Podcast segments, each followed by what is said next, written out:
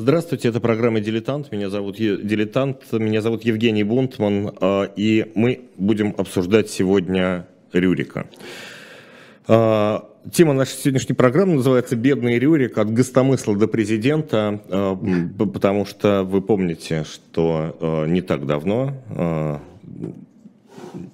выяснились, ну не то, что новые подробности про Рюрик, это хорошо забытые, э, старые подробности и так чуть-чуть в сторону подробностей. И мы будем говорить, кто такой Рюрик. Вот в чате YouTube, который у меня все время включен, задавайте тоже ваши вопросы, там написано, что э, Рюрик литовец, э, есть еще много-много других версий, скандинавская, славянская, и много-много других. Игорь Данилевский, доктор исторических наук, у нас в эфире и в журнале «Дилетант» большая статья Игоря Данилевского «Бедный Рюрик», собственно, называется про все возможные вот эти версии. Игорь Николаевич, добрый день. Добрый вечер.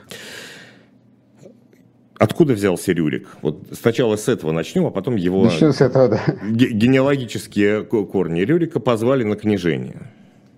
Генеалогические корни Рюрика восходят у нас к повести временных лет – Э, судя по всему, не в том, что называют древнейшим сводом или повестью о первых русских князьях, которая была написана в 30-е годы XI века, ни в начальном своде его, судя по всему, не было. Появляется он, как считает подавляющее большинство э, историков и литературоведов, Рюрик появляется на горизонте во втором десятилетии, скажем так, XII века. И появляется он, в частности, как многие тоже считают, в связи с тем, что э, это было время, когда Владимир Мономах женился на англосаксонской принцессе Диди Гарольдовне, и э, молодое, э, хотя уже и умирающее к тому времени древнерусское государство, оно нуждалось в таком подкреплении генеалогическом и независимости от Византии, в частности – вот тогда появляется предание в составе повести временных лет о том, что на новгородское княжение был призван некий Рюрик из-за моря, который приехал вместе со своими братьями Турваром и Синеусом. Всего в повести временных лет э, он упоминается два или три раза в разных редакциях. Э, откуда произошло это предание, никто не знает – такие предания вообще очень характерны для э, начальных этапов формирования государственности у многих народов. Это три брата. Ну, мы можем вспомнить тех же самых Киещека и Харио. Угу. Вот. А есть очень близкие э, параллели, скажем, у Ведукинда Корвейского в деяниях саксов, где э, бриты обращаются к саксам, говорят, благородные саксы, несчастные бриты, которых все время угнетают, обращаются к вам, земля наша велика и обильна, и так далее. Там чуть ли не дословно. Хотя это все было написано за сто лет до повести временных лет, и ясно, что не Ведукин Корейский был основой этого предания. Э, широко распространена такая догадка, что это э, шведское предание, причем этой точки зрения придерживался даже ярый антинорманист Борис Александрович Рыбаков. А, и это связано, в частности, с тем, что у Рюрика не было никаких братьев, а Трувар и Синий Хус – это со своим родом и дружиной. Угу. То есть это просто неправильно переведенный, неправильно понятый э, текст этой шведской легенды. Но, во всяком случае, происхождение ее непонятно. Есть параллели корейские, есть параллели мордовские, ну, практически... Ну, брата должно быть три, это мы знаем. Да, брата должно быть морфологии три. сказки, да. Да, совершенно верно, это вполне такая э, типичная э, фигура из э, таких вот родовых преданий. И вот с этого времени Рюрик, собственно говоря, и получил свою жизнь. А, имя у него скандинавское. А значит ли это, что за ним стоит какой-то какой прототип, что это был э, реальный человек? Вот Федор Борисович Успенский, э, член Кор Академии наук, пишет, что это имя Хрёрикер, э, скандинавское. Ну, имя скандинавское, безусловно. Как у Трувара тоже и Синеуса, возможно. Да, да. Имя скандинавское, тут только проблема заключается в том, что ни с одним из реальных деятелей в одной из скандинавских стран, Дания, Норвегия, Швеция, э, этот деятель неизвестен. Хотя есть, есть такая гипотеза, которую, это догадка, которую высказал в свое время Николай Михайлович Карамзин, очень осторожно.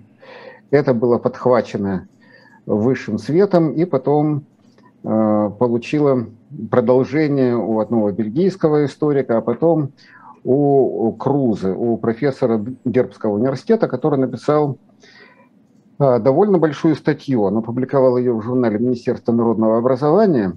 Э, речь шла о том, что Рюрик который упоминается в летописи, э, это Рерик Ютландский или Фрисландский, которого хорошо знают по западноевропейским источникам. Угу. Ну, во-первых, близость имен, и, во-вторых, близость дат. Хотя с датами там тоже не совсем э, хорошо получалось, потому что если считать, что это одно и то же лицо, как потом писал э, Николай Михайлович Погодин, э, сыном своим Игорем этот самый Рерик Ютландский обзаведется в 80 лет. Угу. Но вот эти вот два момента, то, что совпадают имена, хотя бы так очень близко стоят, и очень близко стоят даты, это и дало основание для того, чтобы очень активно развивать эту идею. Тут, правда, надо э, вспомнить одну маленькую-маленькую-маленькую деталь. Э, все даты до Э, конца 60-х, начала 70-х годов XI века были вставлены задним числом. И поэтому эти даты, на каком основании, мы не знаем. Алексей Александрович Шахматов считал, что эти даты вставил Никон Великий, потому что именно вот с 60-х, 70-х годов, с конца 60-х, начала 70-х годов XI века начинают э, появляться не только годовые даты в летописи, а у нас вообще принято думать, что летопись – это погодные записи, так называемые, то есть каждый год ведутся записи. На самом деле это не совсем так. А, первые летописи, они были монотематические, то есть это был такой, ну, вполне нормальный рассказ, без всяких а, вставочек в лето такое-то, в лето такое-то, в лето такое-то. И можно не смущаться тем, что это называлось летописанием. В древнерусских Э, скажем, переводах летописанием назывались «Деяния апостолов». Ну, Одна то есть просто описание каких-то историй, да? Да, да. А в «Деяниях апостолов» вы никаких дат вообще не найдете. А, так что даты эти были вставлены искусственно. И полагаться в них ни в коем случае нельзя без специальной проверки. А тут проверка просто невозможна. А, и все же, вот спрашивают в чате, Рюрик был варягом? А, судя по э, имени, он был скандинавом. Кто такие варяги, тут тоже большой вопрос.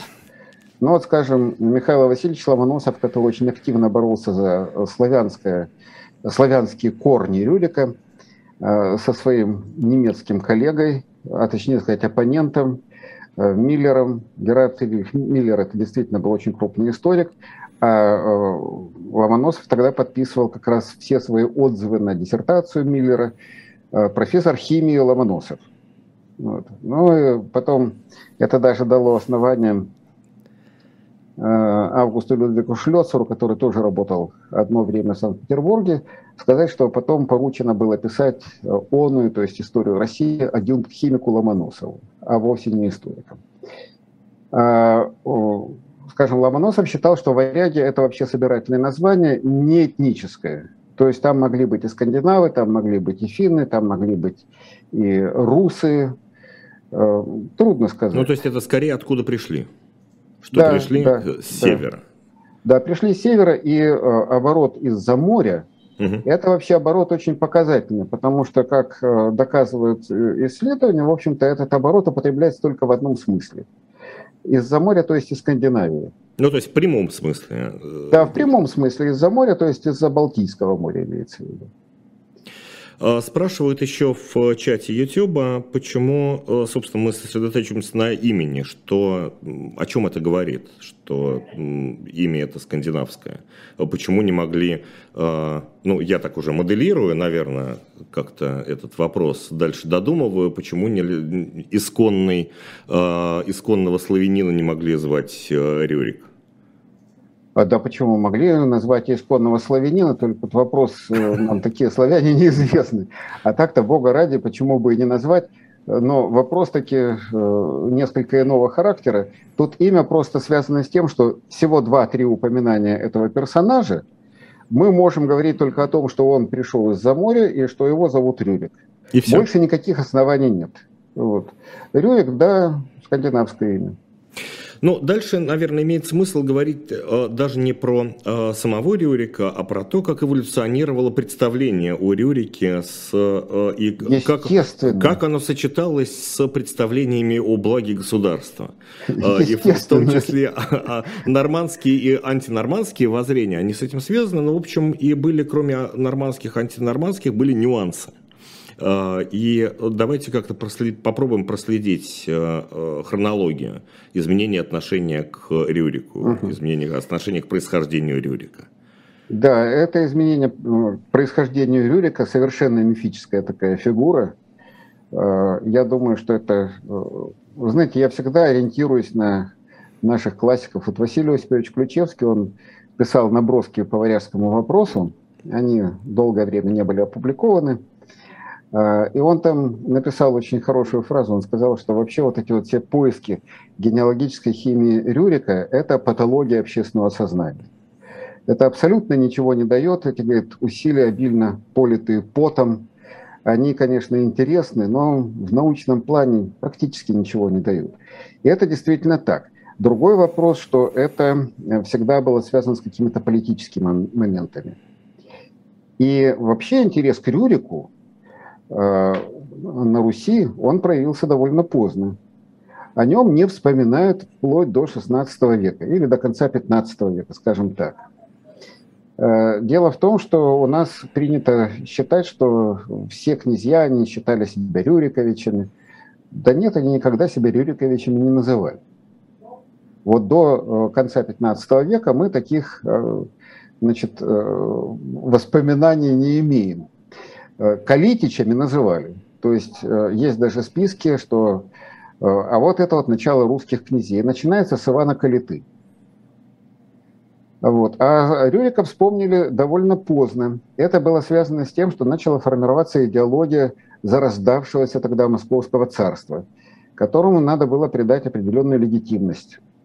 И появляется сначала сказание о Мономаховом венце, а потом на его основе возникает уже степенная книга. И вот в степенной книге там четко сформулирована мысль, что э, князья Древней Руси, они происходят из рода Рюрика, а Рюрик в 14 колене, он потомок э, Октавиана Августа. Ну, естественно. Августа Кесаря.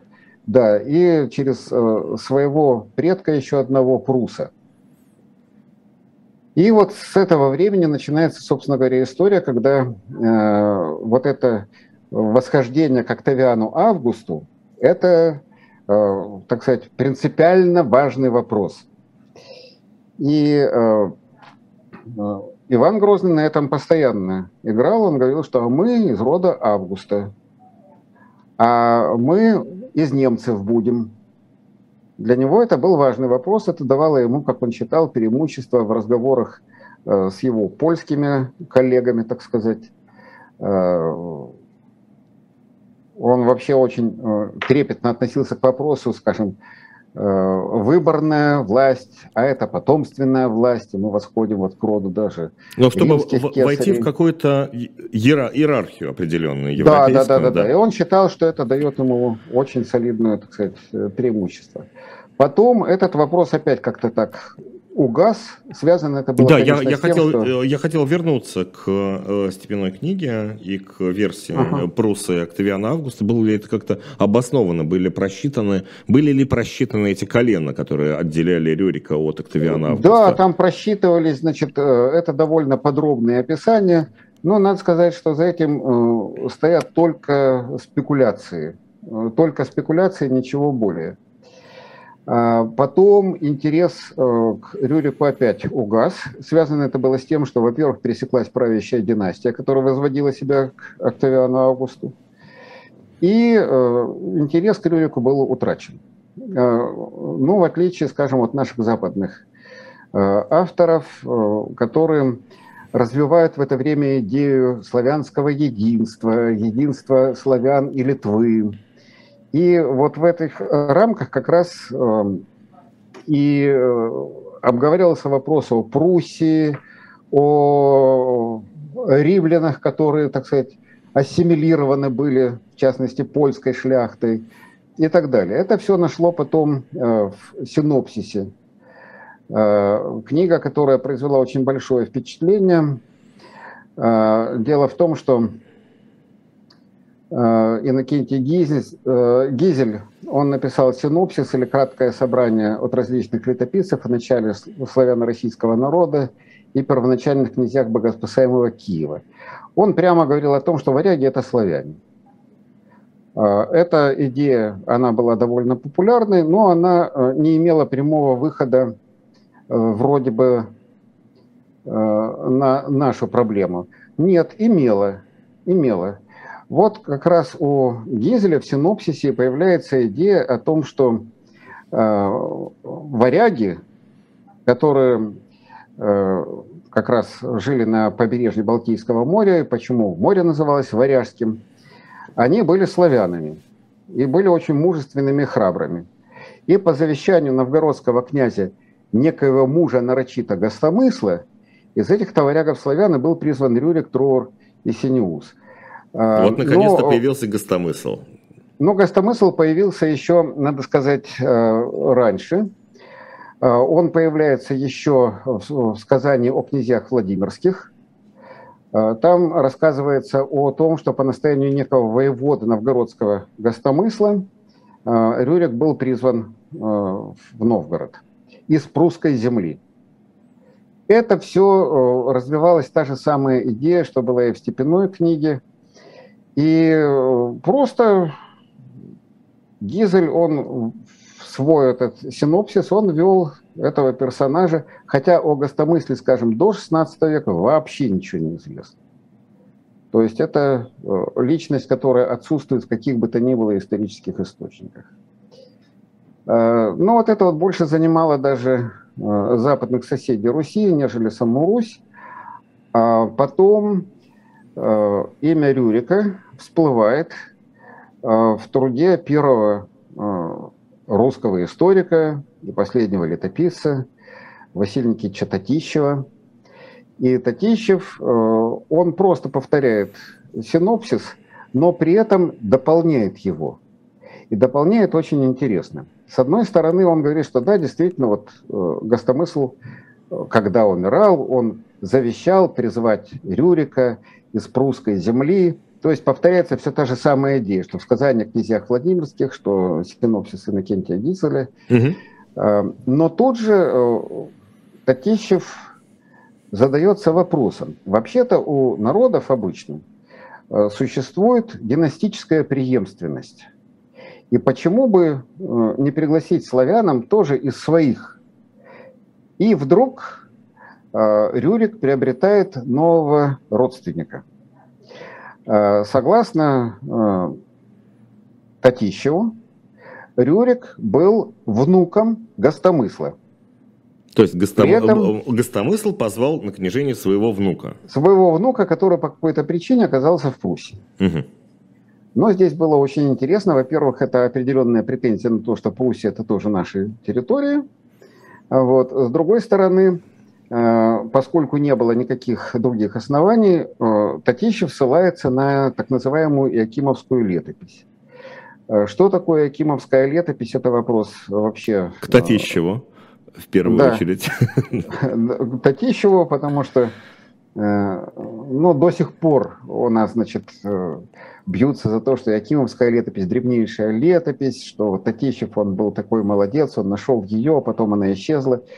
Э, я в данном случае склонен в большей степени доверять исследованиям Алексея Петровича Толочки, который э, написал докторскую диссертацию на э, тему о источниках, на которые опирался Василий Никитич Татищев.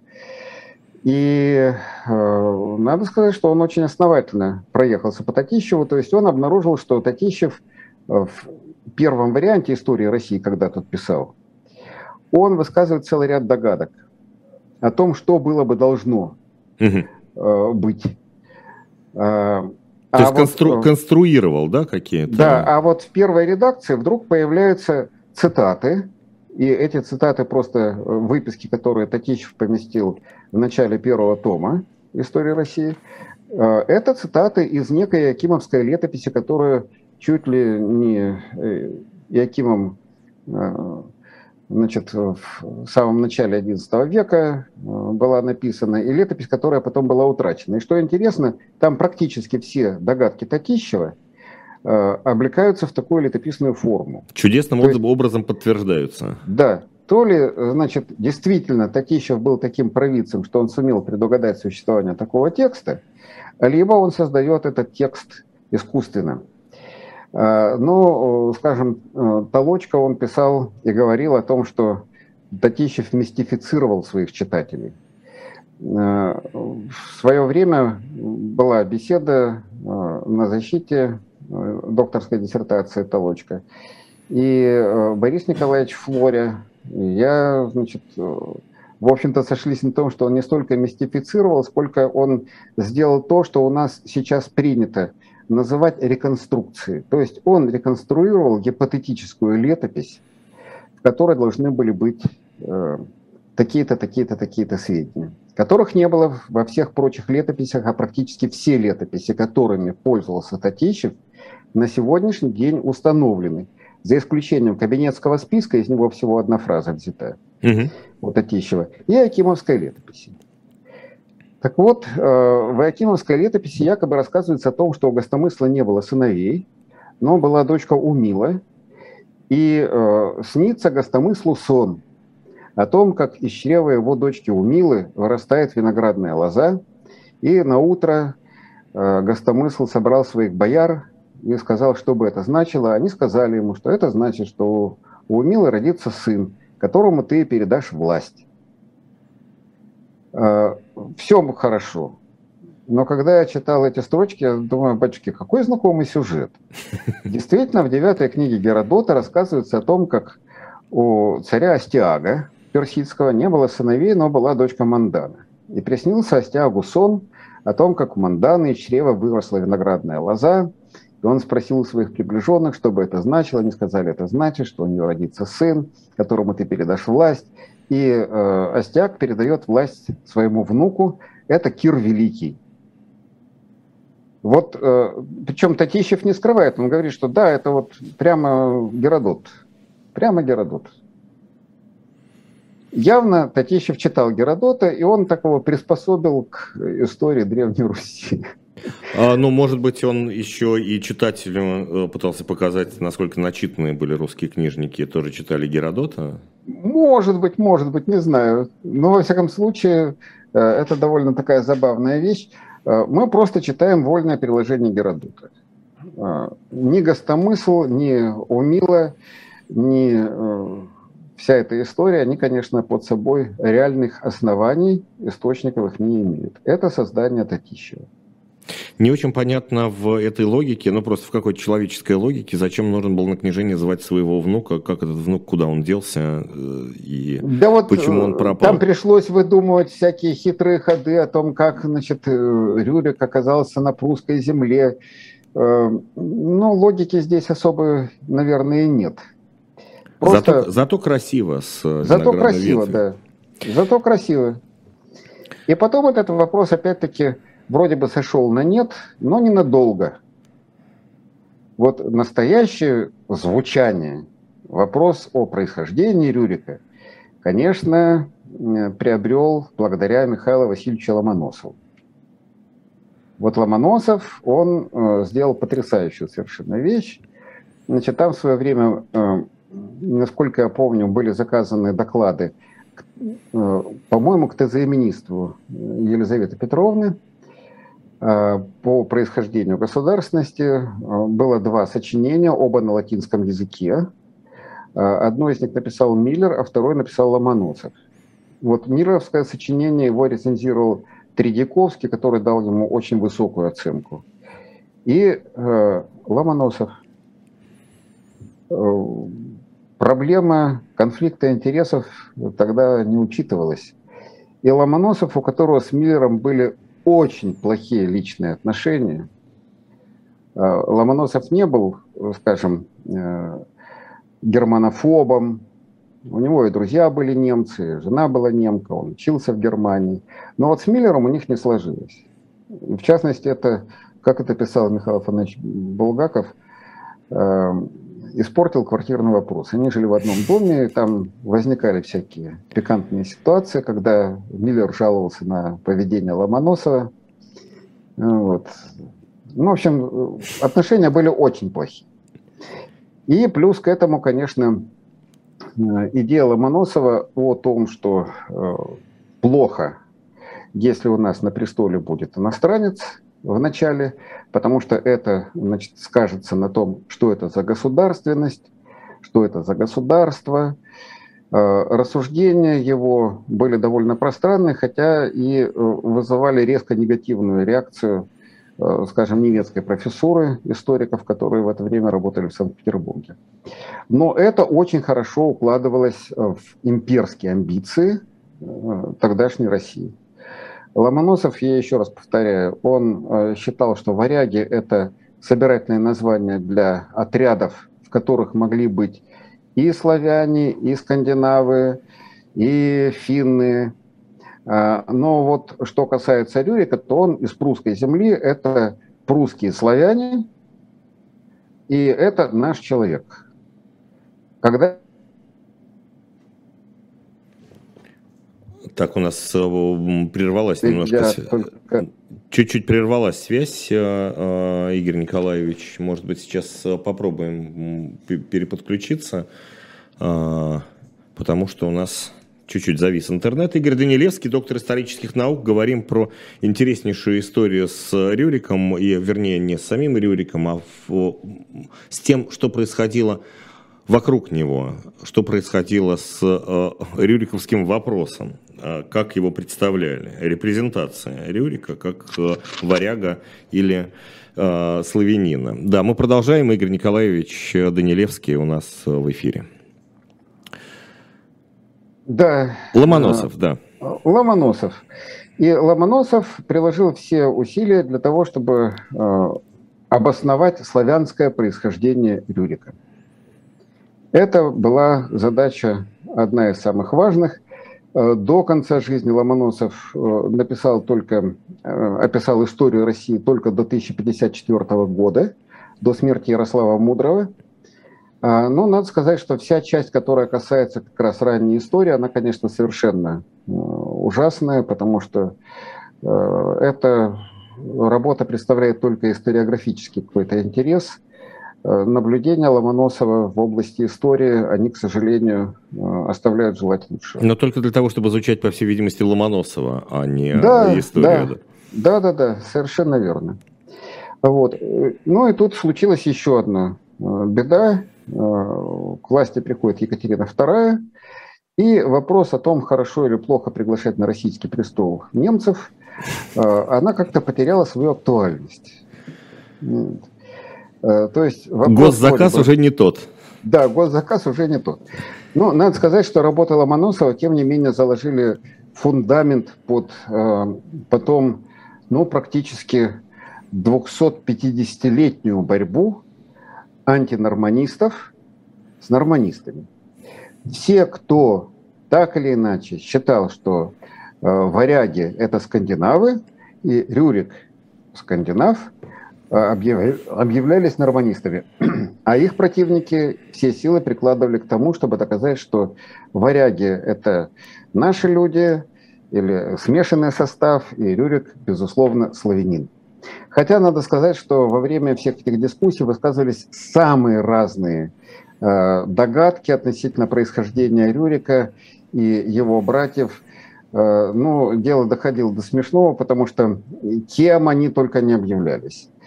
Э, я как-то начал перебирать и потерялся, потому что, э, ну, это ужасно совершенно. Там они были и грузинами, и мадьярами, и хазарами, и готами, и литовцами, и иранцами, и ефетидами, и кельтами, и евреями. Про общем, евреев как раз спрашивали, естественно, в чате, был ли Рюрик евреем. Да, есть и такая точка зрения. Отлично. А почему, а почему нет? Вот, понимаете, э, мифическая фигура, ее можно прицепить к любому этносу. Тем более, что, я еще раз повторяю, предания о трех братьях, они э, существуют у очень многих народов. Как происходила эта борьба дальше, норманистов и антинорманистов? И, вообще, как термин оформился когда, норманисты? Ох, я затрудняюсь вам ответить на этот вопрос, потому что э, термин такой сугубо условный. Э, когда точно зарождается норманизм, известно, да, это Миллер, это э, Байер, вот, а антинорманизм зарождается с э, Михаилом Васильевичем Ломоносовым. Хотя я еще раз повторяю, что славянские корни Рюрика начали искать гораздо раньше – и начиная с 16 века уже есть такая тенденция ославянивания Рюрика. Хотя э, в основном это происходит уже в 17 веке и потом продолжает развиваться дальше. Э, на самом деле этот спор сугубо политический. Сугубо политический. Как только изменяется ситуация, э, накал этого спора спадает. И Так опять у нас что-то что прерывается, то ли норманисты, то ли антинорманисты мешают. Э, мешают. Э, наверное. Да, э, да, нет, сейчас вроде восстановилась да, связь. Игорь Данилевский у нас историк. Нет, сейчас переподключимся на радость или на горе норманистам или антинорманистам и снова продолжим, продолжим говорить. Покупайте новый журнал «Дилетант». «Бедный Рюрик» называется статья Игоря Данилевского, на основе которой мы сейчас э, и разговариваем, в том числе, про э, то, как, кем объявляли Рюрика в разное время, в зависимости от политической конъюнктуры.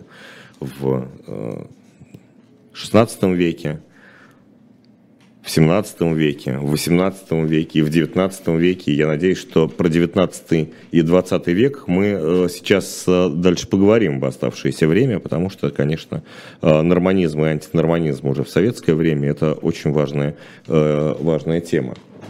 Надеюсь, что сейчас мы подключимся. Это программа «Дилетант». Меня зовут а, Евгений Бунтман. Пока, а, пока подключаемся, немножко расскажу про журнал «Дилетант». Чуть-чуть, чуть-чуть в сторону. Такая интермедия у нас, как положено в 18 веке, про который мы сейчас говорили.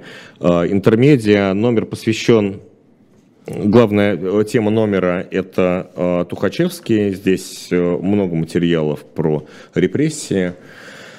Э, про дело Тухачевского, про то, как э, военные становились э, лидерами государств, когда у них получался переворот. Но, как мы знаем, у никакого переворот Тухачевский не замысливал. И это было такое образцовое совершенно сталинское дело, когда была уничтожена группа высших советских военачальников. А, есть а, и про Рюрика уже упомянутый материал, и многое-многое другое. Посмотрите обязательно. Ну и, кстати, про королеву, у которой, у которой юбилей царствования. Ну и статья вашего покойного слуги про войну в Алжире удивительную совершенно войну, которую не называли войной, а называли специальной операцией по наведению гражданского порядка, если не, изменяет память, в а, Алжире. А, надеюсь, сейчас а, свяжемся. А, сейчас связываемся с Игорем Данилевским, с которым мы говорим про Рюрика. Есть ли у нас сейчас связь? Надеюсь, что она, надеюсь, что она будет. А, почитаю чат YouTube, который вы пишете, много там, э, и, мне кажется, теорий, которых э, и не было ни у каких историков. Про родословную э, Рюрика и про очень много про недоверие недоверие истории. Ну, вы знаете, не, не всегда э, у нас есть разные виды исторических источников, пока Игорь Николаевич нет. Я вам э, расскажу, что бывают разные виды э, исторических источников, э, не только археология, э, есть летописные источники. Когда у нас есть одновременно источники русские летописные и источники, скажем, западные или восточные, то это нам позволяет чуть точнее понять, что речь идет о каком-то действительно событии, которое происходило, а не о мифологическом э, событии. Э, про математика Фоменко и его историю только э,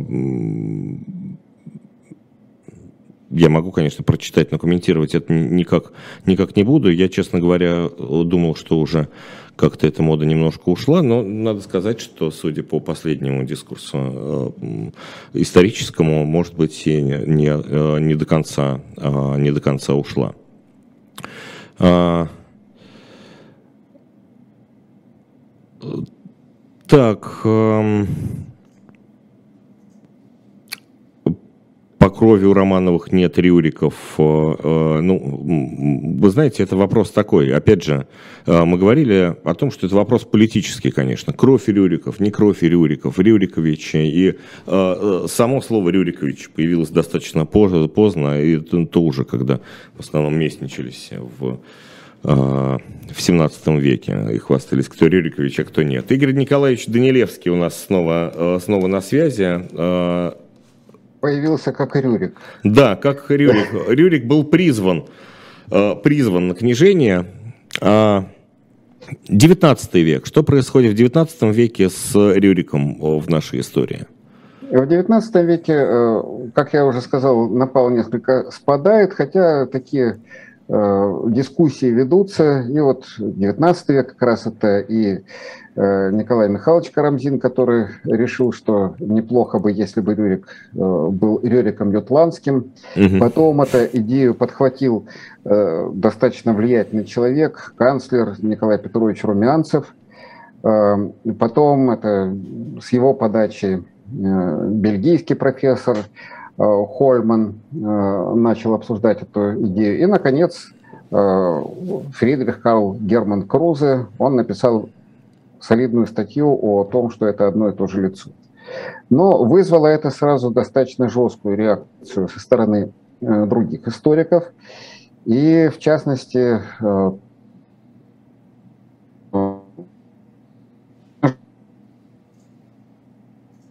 так, опять, опять у нас пропадает связь, к сожалению. Крузе сказал, что ага. А, пропадает у нас связь, к сожалению. Сейчас а, снова попробуем восстановить. Э, увы. Хорошо. Увы, да. Давайте сейчас, Игорь Николаевич, переподключимся еще раз. А, и надеюсь, что все, все будет хорошо. Теперь уже будет все, да.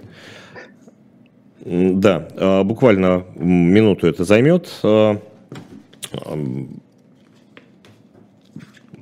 Посмотрите, э, посмотрите новый номер журнала «Дилетанта». Последнее, что еще не, не успел сказать, это статья Дмитрия Быкова про Томаса Мана, которого много, много обсуждали в последнее время. А, мы переподключились, я так понимаю. Э, да. Да, судя по вашему изображению. Дошли, вот 19 век все тяжелее и тяжелее мы проходим. Про 19 век от меня еще вопрос. Когда когда Алексей Константинович Толстой писал про э, историю государства российского от Гостомысла ага. до Тимошова, э, насколько иронично э, он употреблял имя Гостомысл? Это какой-то такой э, э, э, э, расхожий анекдот уже к тому времени был, к 19 веку. Татищева Гостомысл. Все может быть, хотя, в общем-то, Гостомысл э, обсуждается, упоминается. Э, я еще раз повторяю, что источниковеческая тогда мысль была не на том уровне, чтобы можно было разобраться во всех нюансах, так сказать, э, этих текстов. Э, нет, я думаю, что он его упоминает наряду со всеми прочими персонажами, как вполне реального персонажа. А вот Рюрик, да, он приобретает особый вес после того, как вроде бы написал Круза свою статью, на что Погодин, правда, сказал, что тот, э, я имею в виду Круза, предоставляет Рюрику слишком много действий из немецкой и э, русских летописей. Угу. Но действительно, тот путешествует по всей Европе. Это Бирка, Новгород, Англия, Франция, заключает договоры с французскими королями. И самое главное, он успевает в очень короткие сроки переместиться из Западной Европы в Новгород, из Новгорода в Западную Европу, потом быстренько вернуться в Новгород, чтобы там умереть. Э, ну, в общем, такое впечатление, что Люфтганза тогда работала только на него. Вот. Э, поэтому э, очень четко было сказано, Крузов Рюрик и наш, вернее, Крузов Рюрик и наш Рюрик – это разные лица. Это разные лица. Ну, надо сказать, что действительно споры какие-то велись, но отношение к ним было достаточно спокойное. Вот я сказал уже, что Ключевский просто написал, что это патология общественного сознания, столько усилий прикладывать к тому, чтобы выяснить этнические корни, или как он говорил, генеалогическую химию вот, совершенно легендарного персонажа. Но 20... И потом да, этот вы... вопрос сошел на нет. Угу. Ну, в советское время ну вот про советское время, наверное, еще нужно поговорить, конечно, потому что э, эти уже, казалось бы, ну не то что решенные вопросы, но несколько такие забытые, отодвинутые на второй план вопросы приобрели новую актуальность. Норманисты, антинорманисты, да. низкопоклонничество перед Западом. И, и, ну это вот обратите внимание, какое время. Низкопоклонство перед Западом, борьба норманистов, антинорманистов до 1941 э, года этот вопрос не стоял. То есть спокойно совершенно э, Мавродин писал, э, Греков писал о том, что скандинавы сыграли значительную роль в формировании государственных структур, потому что это были вооруженные отряды, археология дает для этого достаточно солидный материал. Но как только кончается война, вот с 47 48 49 годы, все, э, немедленно, говорится, никакой роли они не играли. С чем это было связано? Опять-таки с политическим моментом. Дело в том, что... С той речью Сталина 46 -го года про победу русского народа, да. как, как и все остальное, в общем-то. Нет, но тут еще э, было связано это с тем, что, э, скажем, фашистская пропаганда использовала легенду о Рюрике как основание для утверждения о том, что славяне не могут создать свое государство, что для этого нужны немцы. Угу. Вот, поэтому это приобрело вполне определенное звучание, и тут уже борьба норманистов и антинорманистов, она приобрела э, достаточно жесткий характер. И если человек, э, так сказать, не укладывался в генеральную линию партии, это могло привести к тому, что из товарища он мог стать гражданином. Э, в общем-то, ничего хорошего в этом не было. И после этого, в общем-то, споры утихли. Антинорманизм он занял крепкие позиции. Я помню это даже по... Э, так, сейчас, надеюсь, у нас... Э, надеюсь, восстановится снова. Да, восстановилось вроде, да. Э, то есть об этом даже речи не могло идти. И потом... А какая, уже... какая, какая версия была тогда господствующей? Рюрика не звали, Рюрика не было. Какова была линия нет, партии? Нет, Рюрик был, но он был славянином. Ага.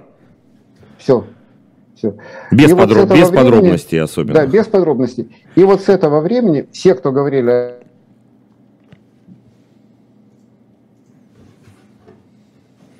а... это антинорманисты. Угу. И э, дело дошло до того, что э, на рубеже уже 2000-х годов э, даже проводилась конференция большая в Калининграде с такой негласной установкой сверху о том, что хорошо бы там найти могилу Рюрика, и желательно, чтобы там у него в руках был паспорт, и там было написано «Калининградская прописка» и «Славянин». Пруссия. Вот опять-таки эта идея была. Но эту идею поддержали только два человека, это был э, Аполлон Григорьевич Кузьмин. Так пропал у нас снова на самом, на самом интересном Началось. месте, да, Игорь Николаевич. Про двух, э, про двух людей я не услышал, потому что прервалось опять у нас. Э, кто, кто это был? И его ученик Фомин. Угу. В газете, если я не ошибаюсь, вышла большая статья Сахарова, директора Института российской истории, который с идею антинорманистскую.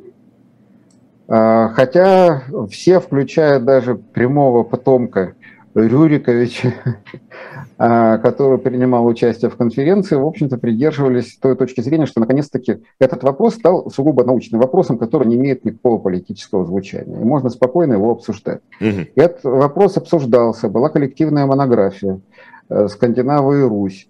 Э, там принимали участие и советские историки, и немецкие историки, польские историки. В общем-то, пришли к выводу, что да, действительно, скандинавы принимали участие это, скажем, не решающая роль, но весьма существенная роль в формировании государственных структур. И это было понятно, потому что что такое государственная власть в Древней Руси? Это прежде всего появление князя и э, его вооруженного отряда один раз в год по дань. Когда mm. эти ребята приезжали и спрашивали, вас надо защищать? Если надо, давайте платите дань. Вот, собственно говоря, и все. Э, так что княжеские функции были достаточно своеобразными, вплоть до э, там времени, скажем, Владимира Святославича, который своей волей крестит Русь, то есть он уже выступает как государственный деятель, несомненно. Та же самая «Русская правда», которую пишут под руководством Ярослава Владимировича и так далее. Но меня всегда занимал другой вопрос. Понимаете, вот всех очень беспокоит, кто по происхождению был Юрий. Никакого отношения к тому, что за государство формируется, э, какого характер это государство носит, не имеет этническая принадлежность э, правителя. Это совершенно нормально было, когда во главе, э, ну, наверное, подавляющего большинства государственных образований ранних в Западной Европе и на Востоке становились иноплеменники. И это было связано прежде всего с тем, что иноплеменник мог принимать более взвешенные решения, которые в одинаковой степени устраивали и э, одну социальную группу, и другую, и третью. Он был посторонним, он был таким своеобразным третейским судьей. И в частности, вот э, с приглашением Рюрика это довольно характерная такая вещь, потому что там межплеменное объединение, и в зависимости от того, кто станет во главе этого объединения – будет зависеть, какие решения будут приниматься. Приглашение третьего лица – это вполне нормальная вещь. Ну и тут еще один момент. А, никого не волнует, что все древнерусские князья в XI веке, в XII веке, в XIII веке, они практически не имеют восточнославянских корней. Дело в том, что у нас э, всегда с восторгом говорят о том, что вот Анна Ярославна была королевой Франции. Анна Ярославна была королевой Иль-де-Франс, Парижа и его окрестностей, а не Франции, понимаете, всей в современном смысле этого слова. А вот все князья, киевские, владимирские, черниговские, они все были женаты на иностранках. Эм, ну, я люблю приводить этот пример, потому что он самый, наверное, наглядный. Как э, написал э, Ключевский, что э, Андрей Боголюбский – это первый великорос, выходящий на историческую сцену. Он потом объясняет, что великорос речь идет о политической системе, а не об этнической принадлежности. Потому что Андрей Боголюбский наполовину был половцем, мать у него была половчанка. Как у, а, многих русских князей, да. Да, да. Игорь Святославич, он чуть ли не в пятом поколении был половцем, который ходил на половцев в 1185 году. Отец Андрея Боголюбского, Юрий Долгорукий, был наполовину англосаксом. У него мать была англосаксонская принцесса Гида Гарольдовна. А, отец а, Юрия Долгорукова, Владимир Мономах, был мономахом, потому что мать у него была гречанка. Он был наполовину греком. То есть, если мы начнем сейчас отсчитывать, окажется, что э, там, скажем, э, Всеволод Ярославич, э, сын Ярослава Мудрого, отец Владимира Мономаха, он был сыном шведской принцессы Ирины Герды. Если мы начнем отсчитывать, ну, в лучшем случае славянские корни будет иметь некая Малуша. Хотя тут тоже большой вопрос, потому что Малката, Малкатошва, Малуша так называется в древнерусских источниках только один персонаж – царица Савская. Угу. Но больше надежд никаких нет. Понимаете? И если мы начинаем прослеживать вот эту женскую линию матримониальную, окажется, что все древнерусские князья иностранцы. И это никак не сказалось ни на характере государства, ни на системе управления, но это сказывалось на двух моментах. Во-первых, э, нам тогда становится яснее э, активное участие наших западных и восточных соседей э, в политической жизни отдельных княжеств, отдельных земель. Да, это и венгры, и поляки, и половцы те же самые – Э, потому что там речь идет о родственниках. Ну да, Битва из, на Калке. Из, из этого, собственно, следует, что Русь не была сама по себе в вакууме такому да, кня, кня, княжества, да. а что Это было были какие-то соседи слева, справа, снизу, сверху. С которыми были постоянные контакты. И очень часто это было выяснение семейных отношений родственных отношений. Битва на Калке произошла и участие в ней э, древнерусских князей, в частности, было обусловлено тем, что Мстислав был зятем э, половецкого хана, который обратился к нему с просьбой. Он не просто так обращался.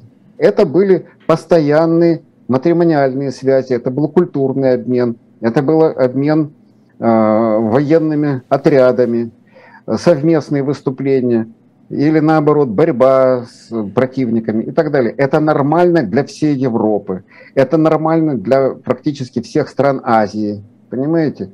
Это совершенно нормальная жизнь. Э, так что здесь никаких проблем нет. И еще один момент – это культура. Вот меня всегда интересует вопрос. Никогда не обращается внимание на то, а на каком языке говорили, скажем, при княжеском дворе. Э, это есть старый такой академический анекдот о том, что Александр Александрович Зимина спросили, на каком языке Иван Грозный говорил с Марией Темрюковной Черкасской. Тот на секунду задумался, потом сказал, на языке любви. Вот замечательный ответ, потому что с женой надо на каком-то языке говорить? На каком? А, с мамой надо на каком-то языке говорить? На каком? Вот тот же самый Владимир Мономах, мать гречанка. Вы что думаете, она с ним по-древнерусски говорила, когда его воспитывала там, до 6-8 лет? Скорее всего, нет. И Владимир Мономах говорил, что э, его отец знал пять языков, никуда не выезжая. Правильно, потому что с мамой надо говорить, По неволе знал с женой надо языков, говорить, да. с невесткой надо говорить, не дай бог, бабушка жила, с ней надо разговаривать. И еще надо беседовать со своими подданными и со своим окружением. Да? То есть они были полиглотами, они много читали, они знали прекрасно, э, скажем, не только переводную литературу, но и западноевропейскую литературу. Была у нас переводческая культура, не была у нас переводческая культура своя – скажем, спор поэтому идут э, по поводу Киевской Руси, в частности, и Ярослава Мудрого. Это вопрос второй. Но то, что элита, княж, э, князь его окружение, они могли читать и по латыни, и на греческом, и на древнееврейском, это не вызывает особых сомнений. Мало того, даже монах один э, в Киево-Печерском монастыре, он вдруг начал говорить как раз вот на этих трех языках, и все понимали, что он говорит на этих языках. А когда задают вопрос, кем был Рюрик, то это тоже, как мы сегодня говорили, больше говорит о том, кто спрашивает. Или, да, за, или зачем спрашивает. Зачем Всегда очень важно, зачем, зачем э, интересуется зачем? человек. Что, что это дает? Вот искать этнические корни Рюрика – это совершенно бесперспективная задача, которая к истории не имеет никакого отношения. Это фольклорный мотив. Вот давайте искать фольклорные корни этого мотива. Пока, а то, что пока не будет это найден, нормально. Пока не будет на, найден паспорт Рюрика, как мы уже да, говорили, да. с пропиской желательно. Совершенно так. верно. И указанием шестого пункта, да? А, да, и, и пятого пункта, и шестого, и пятого, пункта, пя, да, пятого пункта, а потом у шестого пункта да. у Рюрика должен быть указан, и тогда, может быть, исторические дискуссии стихнут, хотя вряд Закончатся, да. хотя, хотя вряд ли. А, и это ничего абсолютно не даст ничего не даст и ничего, собственно, не изменит в э, истории, только, может быть, э, кого-то обрадует. Спасибо большое. Игорь Николаевич Данилевский, доктор исторических наук, у нас э, был в эфире программы «Дилетанты». Я вам э, расскажу, что будет в следующих э, эфирах. Э, я это Евгений Бонтман, я напомню, в конце эфира. А э, переключитесь буквально через несколько минут. Уже будет особое мнение. Ведет в студии, в этой же студии Ирина Баблоян. А по Зуму будет общественный деятель Михаил Ходорковский, которого российские власти считают иностранным агентом. А в 20 часов на, тоже на канале «Живой гвоздь» будет гость тоже по Зуму, Борис Кагарлицкий, которого тоже российские власти считают иностранным агентом, а вести будет Виталий Дымарский. Спасибо большое и всего доброго. Спасибо, Игорь Николаевич. Спасибо всем. До следующей недели. До свидания.